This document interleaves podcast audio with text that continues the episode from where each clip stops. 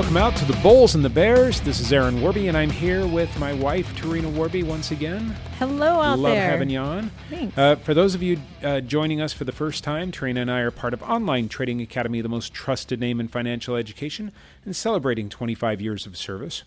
All right, so this week, uh, there's a couple of things that I wanted to address. Big.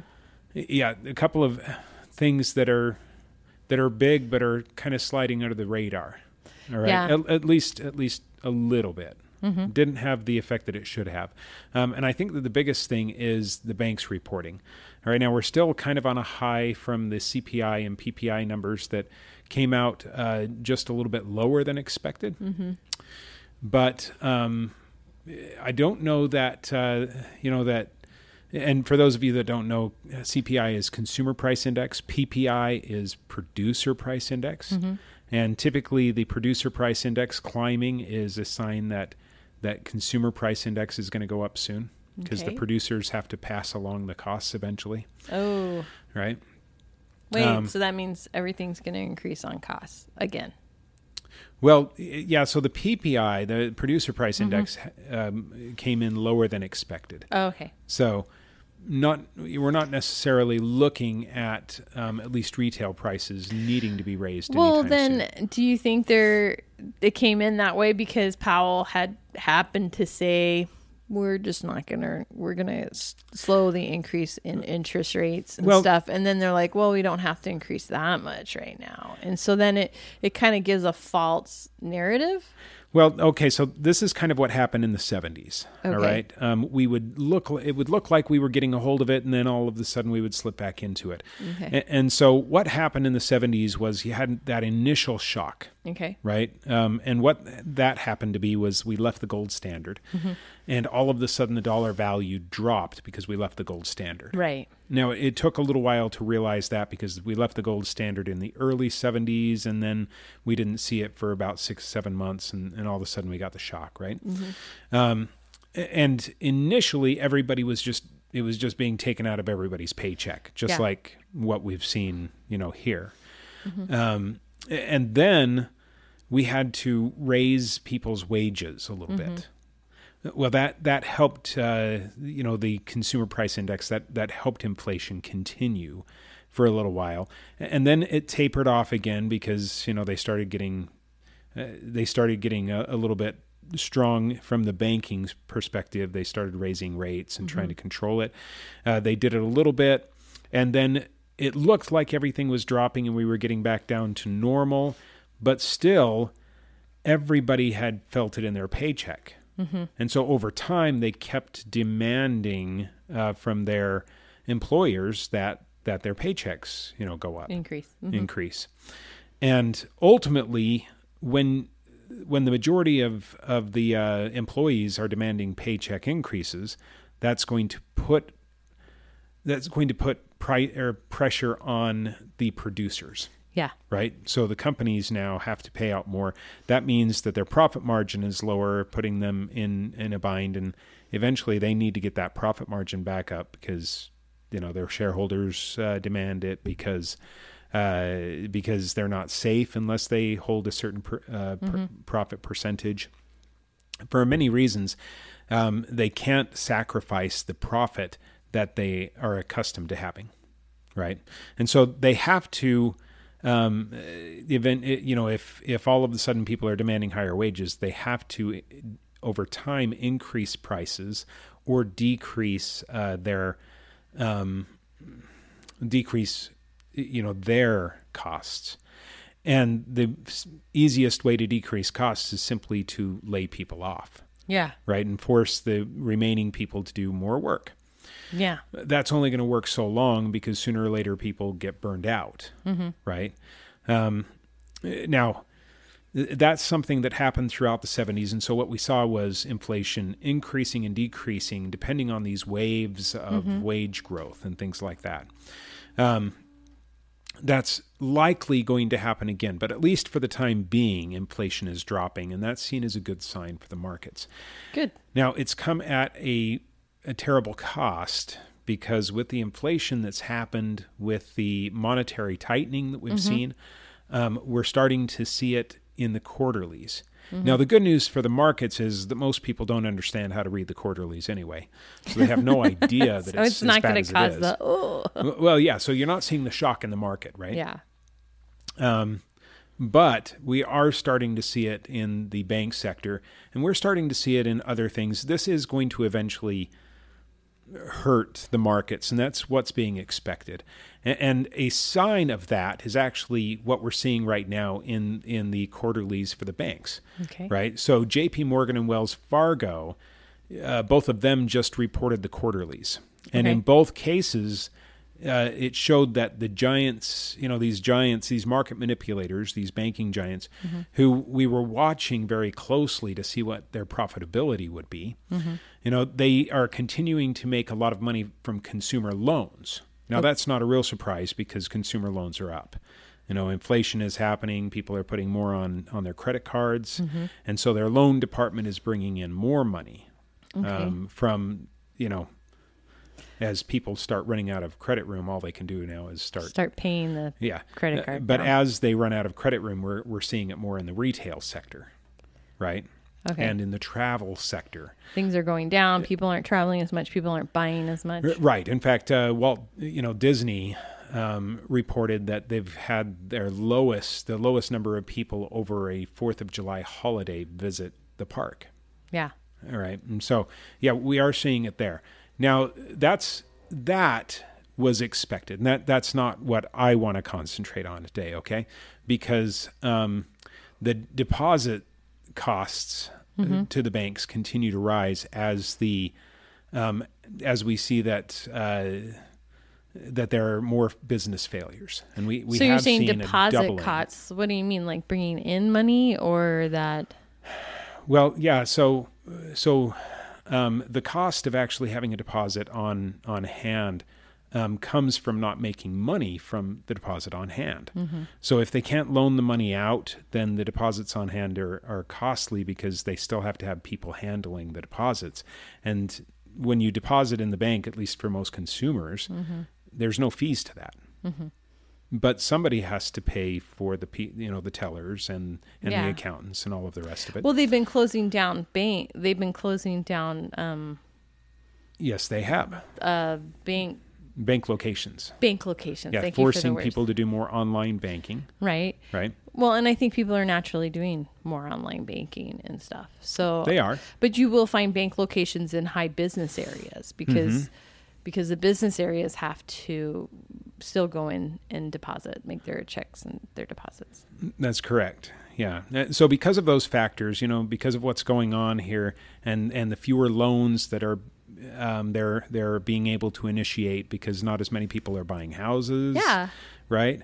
Um, and all of these factors are starting to affect the cost of deposits. But another thing that is really affecting the cost of deposits is that, uh, and, and this was especially true in in both uh, in Citigroup, um, but also in J.P. Morgan and Wells Fargo, is that the number of problems that continue to plague even the biggest institutions, um, you know, revolve around their inability to make, uh, you know, to make deals and commercial um, deals, but also in their trading efforts. Okay, Citigroup's profits tumbled 36%. What? yes, in the second quarter, largely because of because they weren't in the markets. All right, because of the weakness oh. in their Wall Street unit. It's not because the markets weren't going up. In the second quarter, while you know they the markets did move up, but mm-hmm. Citigroup, J.P. Morgan, Wells Fargo didn't participate as much. They have been withdrawing money out. So now the question is is why are they not participating? Why are they drawing money out? Right? And Yeah. it's not because they haven't had it on hand. They have, but they've, you know, especially J.P. Morgan Chase's, um, you know, uh, Jamie Dimon has said several times that they're all expecting the markets to drop. And so they can't put themselves into a position where they've got too much at risk when the drop comes. Yeah, because they don't want another Lehman Brothers. Well, right, and especially right now, where most of you know of their deposits are heavily, you know, they what they can't do is they can't um, do what SVB did and be forced into selling off their bonds. Well, and because they were the ones who bailed them out, you know, and that's the thing is, so you have the the Federal Reserve. Well, what, who do you think's part of the Federal Reserve? Well, it's J.P. Morgan, right, and Wells Fargo. Well, yeah. They have people. They sit on the in- board, right? They sit on the board, and so they're like, if we let this bank fall, it's just going to start everybody falling. Right. And stuff, and it's going to be a terrible disaster. So they had to make everybody calm because everybody was going, "Oh my gosh, this is like the tech bank where everybody like puts in their money in the tech banks from the tech sectors in California, and you have Hollywood stars who have all their money in this bank and stuff like that." And so like Mm-hmm. it was a big to do because if that bank isn't safe, then Right. what do we have? You know? And so these guys are like, "We've got to quell everybody," and so so basically what they're saying is is look, nobody's going to be there to bail us out, so we got to be a little bit more fiscally responsible Yeah. Well, and- if if it's going to go down. Right. They're expecting it to go down, so they don't want the exposure to the markets. It's Right. hard. To, it's really hard to withdraw billions of dollars out of the market, and so they have to do it slowly. Yeah. And so they've taken the last quarter Because then to they'll just keep the market just go down even worse. It would just be exactly. Yeah, it would really. Yeah, if you think a fifty percent downturn would be bad, wait till you know everybody's withdrawing all at once. Yeah. Um, and, and you know on the same day, then eh, we limit down so many times that it, it gets nauseating. Yeah, right? it'd just be terrible. Well, that's when they have the breaker boxes, boom. But then Right. they would That- turn it back on, That's and then what I was saying. The limit down. the limit down. Yeah, when okay. it hits when it hit, hits so far down, they simply stop the markets. They Yeah. turn off the computers for a little while.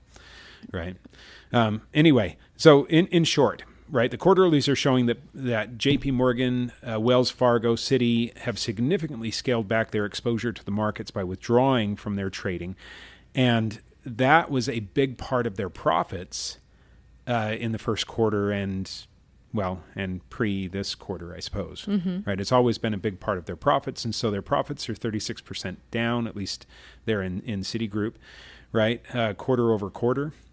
And um, that's going to you know that's that's showing itself in the market so you know what i'm saying here is for all of you traders out there that have been looking over the last three months saying what in the world is going on in the markets because it's been wonky yeah, and it has. You know, we're seeing it really wicky.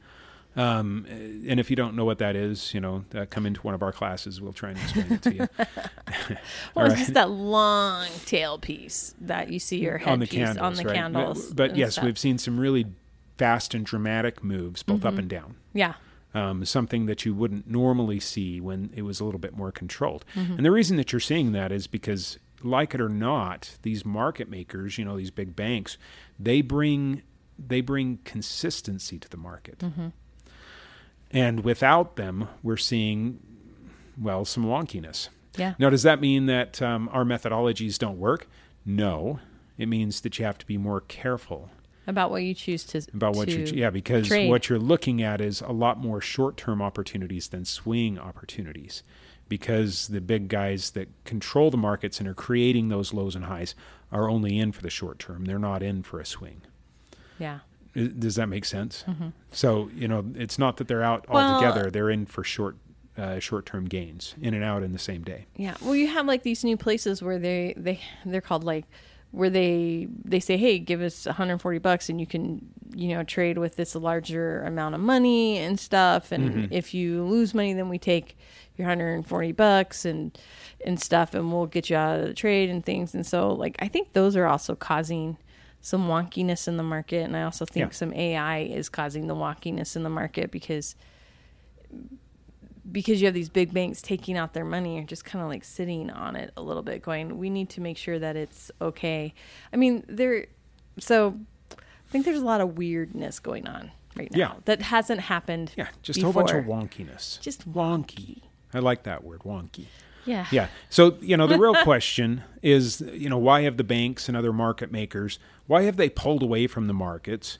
Um, and especially from a market that's been going up because over the last three months, the market is up. Well, and I was talking to a fiduciary the other day, so Mm-hmm. a, a friend of mine who's, um, you know, they're Close friend. a close friend, their fiduciary advisor, and they said, you know, it was really odd because normally when you want to preserve people's money, you move it into into this market and into this market and into this market, Yeah, and then bonds and things like it- that. Yeah, and and and they're like, and then it absorbs it like it absorbs it so you're not losing all your money you're only losing like a little part of it or something you know if it goes down if the market goes down yeah, or, they're or accepting that it's going to go down. they're accepting that it's going to go down still they're keeping in the market. They're keeping- knowing that it's going to go down. But- Doesn't make any sense to a trader. but they're but they're only trying to lose like you know 10% as opposed to 50 per, 50% like i mean like if you're not willing to to manage your own money then you know You're going to you- take losses. you're, there is going to be some losses and stuff, but they try to mitigate those losses by moving people's money into these different asset classes and things like that.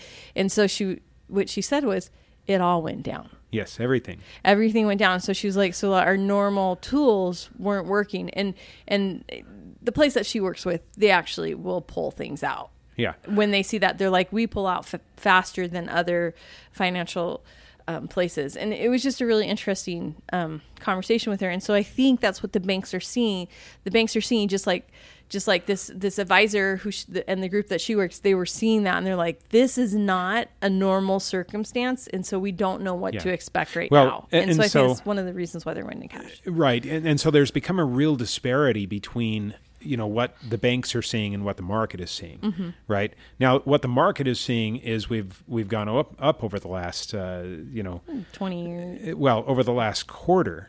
Well But yeah but i just meant long term The Yeah. funds, yeah. but the funds that they are uh, managing have not been going up, and, and that is because you know while the S and P 500 and the Nasdaq are heavily weighted to show what the very biggest uh, accounts in those funds are doing, like Apple, Apple, Microsoft, Amazon, you know, Yeah. places like this.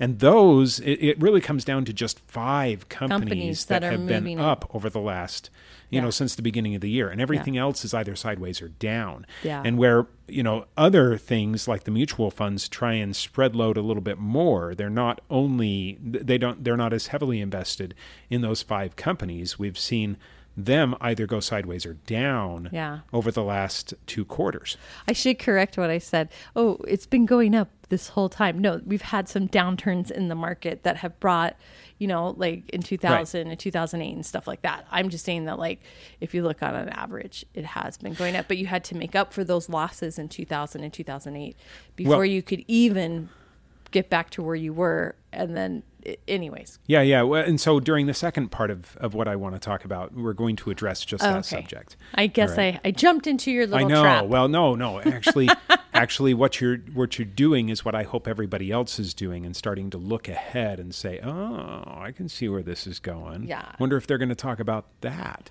Yes, I am. ha ha ha. Yeah. Yeah. Anyway, so the real question is why are the banks and the market makers out? You know, but the next question is is why are the markets up in the second quarter? Because let me just ask this question, maybe anybody that's listening to this can answer. Everybody can answer it. Mm-hmm. Was there good economic news? No, it was like mediocre. Yeah. No, it- right? no, it was actually bad economic Oh, okay. economic news that looked mediocre because we set expectations Because of it's the yeah, way bad. it was presented. Like they're Right. like, well, it's not as bad as we had heard, so this is great. So it's Yeah. like it's like when your kid comes in and they're like, okay, I was gonna fail math, but I got a B and I'm still an honors mom, and it's like, well, it's not as bad as I thought. So okay, great, you know. Or I I was gonna fail regular math. And I got a C. So, you know, or I got a D. I'm still in it. I'm still passing, you know. It's like one of those kind of things, right? That's right. 2.0 and go, baby. 2.0. Hey, 1.8 and go, right? No, just kidding. 2.0 and go. Anyways, yeah. Anyway, yeah. So, um, yeah, was you know, was there good news in companies that the stock market represents? Again, the answer is no. All right. Even in companies, uh, what we're looking at is is really bad news. Just bad news that we expected. Yeah. and so it's not tanking the market. You know, um, is the Federal Reserve doing any favors for the market? I don't think so. No. No. No, I think they're just like, let's just get this over with. Come on. well, and in fact, they've actually come out and said, "Hey, we're going to bring some pain to the markets purposefully Oh, because we need things to be painful in order to in order to rein in inflation and hopefully stop it before it gets to the 70s." right. right? Where we have those ups and downs and ups and downs. They want to kill it outright. Um, that's going to be really difficult, and they know it. Yeah. And so they've been doing things that have you know, purposefully to um, to hurt companies, to hurt the market, in order to make sure that it just stops. Well, I think that's just a bunch of crap. I'm sorry. Well- the market should not. It doesn't always reflect the economy. It just doesn't. It doesn't. And so, like, so these guys are saying, "Hey, I'm just tired of holding on to our money and missing out on all the movements, so I'm just gonna bring pain to the market and bring it down." Right? Well, that's not the American way. all right. So if you don't got the Well, actually, if you don't have the huevos to be in there, I mean, granted, that is capitalism, blah blah Yeah, blah. 1987. But I would think that the government would be like, "You forcibly push down the market, Yeah. and we're coming after you," and they would. They, but I, You know what? I mean, actually, like- if, if you read the history books very carefully, you'll see that that uh, 1929 was was caused by the banks. It, it was caused by the central bank. Uh, so Oh my was gosh. 1987, uh, and then the recovery in in uh, in 2009 couldn't have had it without the central bank doing what they did. So Hmm. the central bank has often been they're looking out for our best interest. well, they're looking out for their best interest, but there you go. Yeah, but um, you know they they're constantly making the moves that that make the big things happen. right. right? Anyway, um, so even though the news and you know both for the companies and for the economy, none of it has been good. Right. Um, it it has not been as reflective in the market as the economists, the banks, the market makers, um, you know, even the traders, at least those that know what they're doing, um, and and the you know what we call the smart money, Yeah. uh, those with a with a lot of wealth to protect. It, it's not been anywhere near as bad as uh, as anyone thought. In fact, it, it's really been the markets overall have shown some real strength Some resilience. some resilience, but again, only in those you know the top five companies. Well, I think it's just going back weakness. to where what people would invest in in the Mm-hmm. 70s and the 80s, you know, their blue chip funds and stuff. And so I think they're they're really and I know you you laugh at me, but I'm like I look at these companies I'm like these are people's blue chips. And I remember when AT&T or South Pacific Bell or whatever the Yeah, Bell Mountain telephone Bell. like South Bell. I guess it was everywhere was all because it was bells, South. yeah. It was Southern Bell. Like I mean, because I was from Virginia or something like that. That's what it was called. I can't remember what Bell South or something. And then it went down, and everybody was like, "How could it go down?" You know, or, or something, or AT and T, and everybody was like just freaking out, and IBM and things like that. Like, but those were their blue chip. Well, no, and, and you're exactly right. And you know, so I think, what if they go after Apple or Microsoft? People will just be crapping their pants. Well, you're exactly right. You know, and especially for those, and there's been a larger movement of people that have started taking over their own accounts, Yeah. taking it away from account managers and brokers and things like that, because those account managers have not performed like the S&P 500. They're watching the S&P 500 go up and not but not them. Right? Yeah. Not their stuff. Yeah, And so they're saying, "Hey, you can't do it. I I will." yeah, and they're taking it and they're putting it into companies that are performing. And because of that, what we're seeing is more money is leaving those companies that aren't performing, and that makes them go down. But more money is going into those companies that are performing, those big five, right? yeah. And that that forces it up. Because when you have It more people interested, yeah, you have more people interested in buying, you know, Apple than selling Apple, then Apple's going to, To go continue up. going up. Now, is there anything in Apple's numbers saying that it should go up? No. All right, except the chart. The chart keeps pointing up. Yeah. And because the chart keeps pointing up, then everybody, you know, is is saying, all right, well, then we have to do that. All right. But, you know, then let's let's talk about why the market isn't doing as poorly as it should. Even though the market makers are getting out, Yeah. you know, why is the the market continuing to at least not go straight down? Well, you had an interesting conversation with someone from Canada who was like, "We keep watching your markets and we're expecting it to tank, and it's not. Why is it not tanking? Why Yeah. is your market not tanking?" And we're like, "Because nobody wants to do it. They don't have that sentiment." Well, yeah, and we've got a couple of things, right? So, so number one, we have indiscriminate buyers to to a very you know a Mm-hmm. Who high degree of it. indiscriminate, and we don't just have indiscriminate buyers in the United States. We have people who are trading from in- other countries from other the countries of the United Yes. other countries than the United States who are trading. because trading we're showing more strength. we're showing more strength in their markets. Pro- Yes, and and and that that was something that we expected, being the largest economy in a in a time where the whole world is going into recession, Yeah. right? I mean, And so, yeah, we're seeing we're seeing money flow in. We're seeing indiscriminate buyers like mutual funds and 401ks who just don't get out no matter what, yeah. right? And that's that means that if they're not getting out in the face of bad news, then at least it's not tanking. Right. But we also have a lot more uneducated players in the market than we've ever had before. Now, when I mm-hmm. say uneducated players, don't don't be offended. Right? if you're playing in the markets, and I'm going to say this, this doesn't mean that they don't have a college degree. It means that they are messing around in the markets, but they don't understand what the reports mean. And so, if they don't understand how to read the numbers, read the company numbers, and and they can't do the histories and actually see the numbers declining, They're trading on sentiment. uh, yeah, they're trading on sentiment, then it's going to be easy to be fooled by the idea that, hey, they expected it to say this this quarter and it actually did. That was the guidance and it did. So why should I pull my money? Why should I be? Why Yeah. should I be feel fearful, or why should I be cautious? Exactly. So be it. Yeah. That's the way the markets are built. You've seen it over years. You've Yeah. seen it in the 1600s. You've seen it in the 1700s, the 1800s. It's just built that way, Yeah. right? Because like Newton, yeah, he, yeah, he traded the stock market. You watch the tulip thing, you know, explode, and it was an obvious bubble, but people kept buying until it tanked. yeah, you know, and, and they just kept throwing more money more at it and more money at it. And as the stakes got higher, they simply took out loans and got in, you know, at a higher degree. wait, and that's what happened in the in the 1920s. Yep. People Yeah, took Sir out Isaac loans. Newton, He was- he fell to it. You know, a genius, and and he went down because he didn't understand the markets that he was in. Mm-hmm. Um, and it turns out that at least for a little while, ignorance is bliss. It is. Yeah. Anyway, uh, so it's becoming more common for the general public to become more aware that the old buy and hold strategies that worked so well pre-internet, um, pre-turn of the century, Mm-hmm. simply aren't working anymore. Right.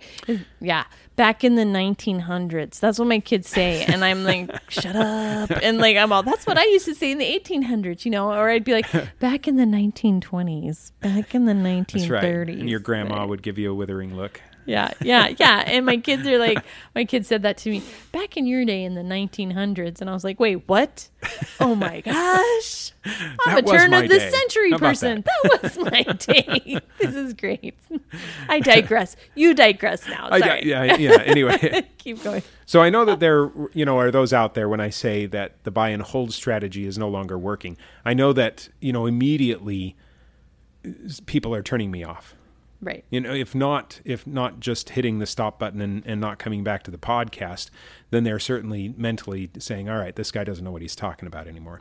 You know I, I want you to consider a couple of things before you actually turn me off.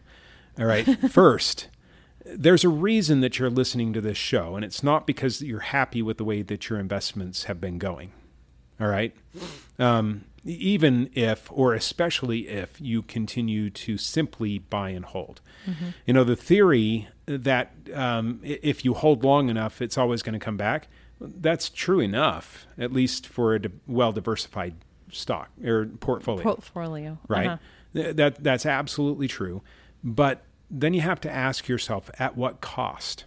Mm-hmm. Okay, because like you were pointing out, um, if you were wh- whatever you bought in the year 2000, at least on average, if you had a if you had a diversified portfolio in the year 2000, it took until 2013 to get back to the same level. 13 years you spent without making a dime on your holdings from 2000. Now, that's more than a quarter of your working career. And it's hard to retire when a whole quarter of your working career is spent outside, you know, without profit. Mm-hmm. It, it- you know, it just it it doesn't that doesn't work well.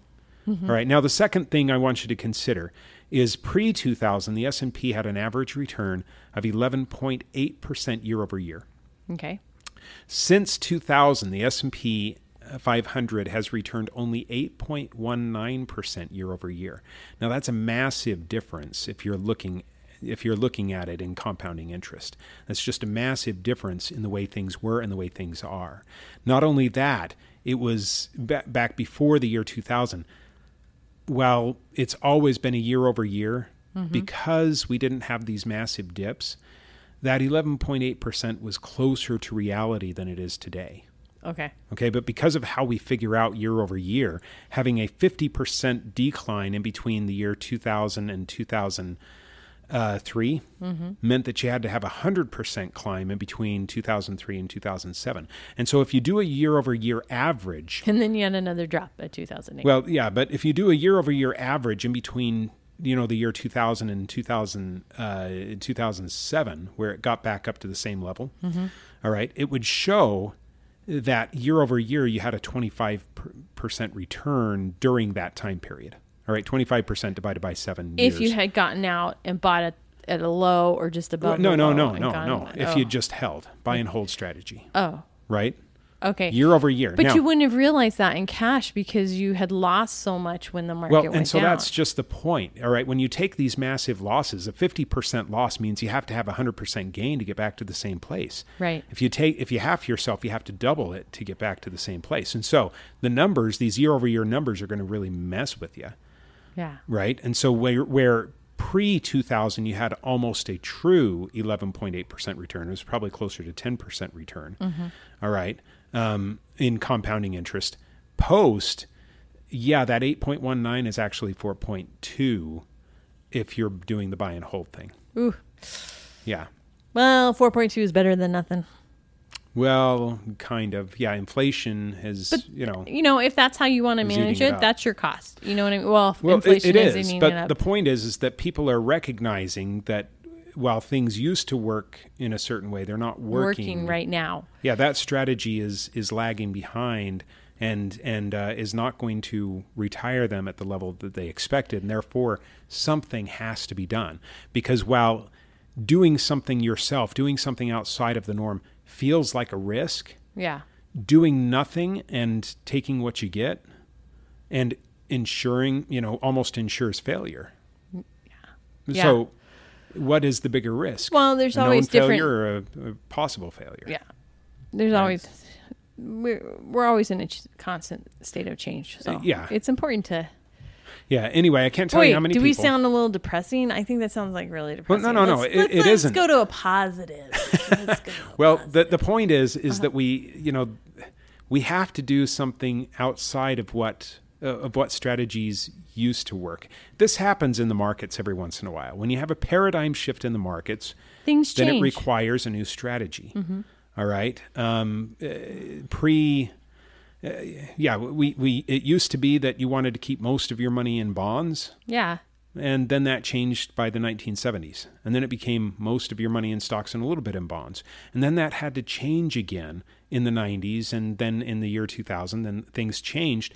It, it, but how you know who's going to recognize the change, and how fast are you going to get to changing the way that it needs to happen? Well, you know what? That takes a generation of understanding what the new change is. Yep. It's just how it works. All right? So I asked my class the other day what the biggest risk was, and you know the first answer that I always receive is is that the risk is uncertainty in the markets. Well, and I can appreciate that. Um, however, then we went through the exercise of trying to make a 401k and a mutual fund, which has been touted as kind of the sure thing, right? We went through the exercise of trying to make those uh, retire us. If we'd known what we knew, uh, and and and so we gave ourselves the advantage of knowing what we of of history, right? And we went out and picked those things that, Yeah. hey, this one's going to produce better, and this is going to work this way. We gave ourselves the advantage of having historical information, and we went through and we couldn't make it work. We couldn't make those things retire us. And so, from a historical standpoint, that was 100% failure. And so, the biggest risk that we could do is simply to do what they've always told us to do the 401ks and mutual funds and rely on those. That became the biggest risk that we faced all day. All right. Uh, um, and the point is, is that we, if we just do what we're told, conventional wisdom, that was failure. And failure is what we're trying to avoid. So it turns out that doing just the average thing is a higher risk than doing something else. You know, um, John in a John Oliver show, uh, he pointed out that cats picking out stocks by a very scientific method of simply batting a toy mouse around the Wall Street Journal, Mm-hmm. outperformed most of the fund managers. All right. Now, the cat had the advantage of uh, of not having to pay wages of the fund staff, Yeah. which is likely the culprit. It's all those fees, right?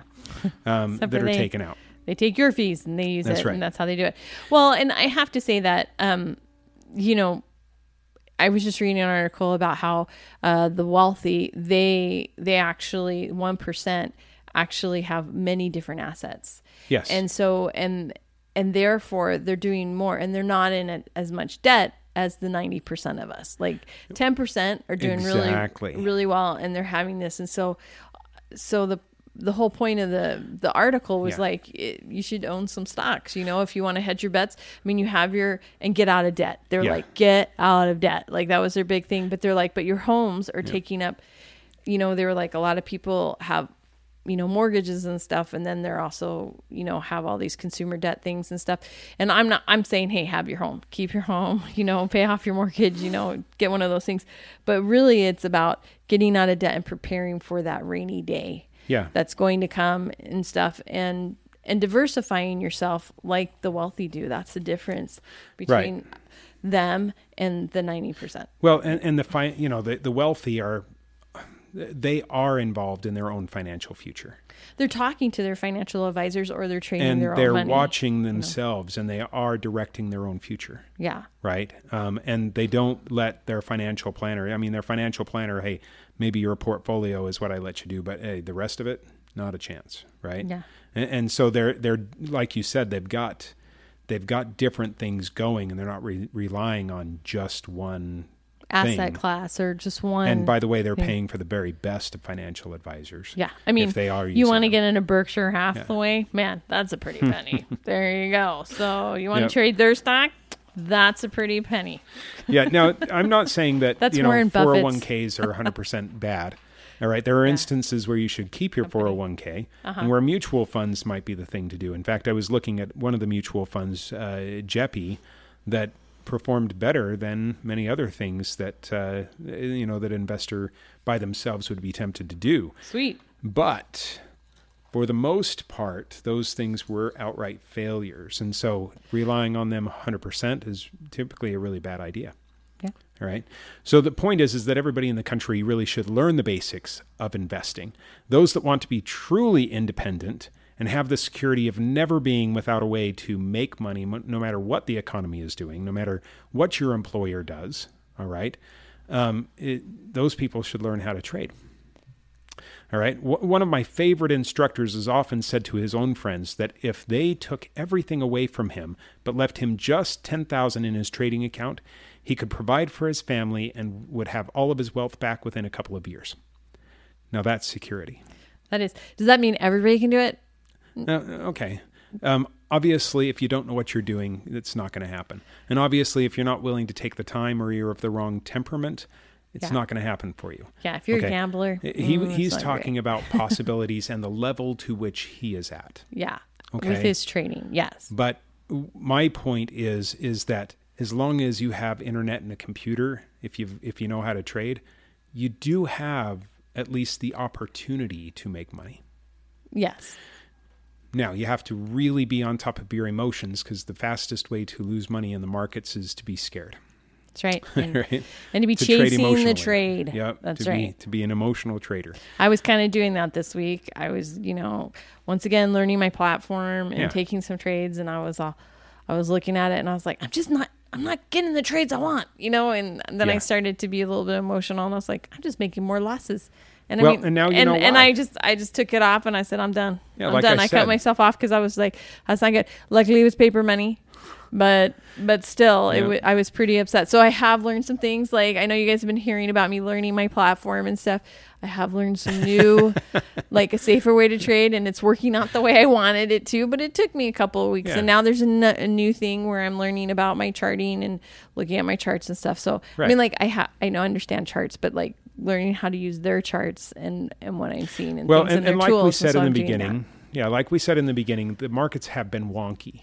They've And been so wonky. If you've been a little bit frustrated because things are going not quite as expected, almost as expected, but not quite. Oh yeah, like it turned around right, like like 2 You're right. cents after you know, or something, or and I was all, "Ugh, I called it, but Yeah, I was stopped out like after my stop, and I was like, right. You know, and I, was all, I should have placed it there, and I didn't Yeah. place it, you know. So and there's moments like that. I mean, that Yeah. happens, but that's the Always. cost of doing business. But if you can get on top of it, you know, I Yeah. Uh, So I also it. wanted to point out right here that, you know, the best trading opportunities, most of them are actually not found in the stock market. But that doesn't mean that they're riskier than the stock market itself.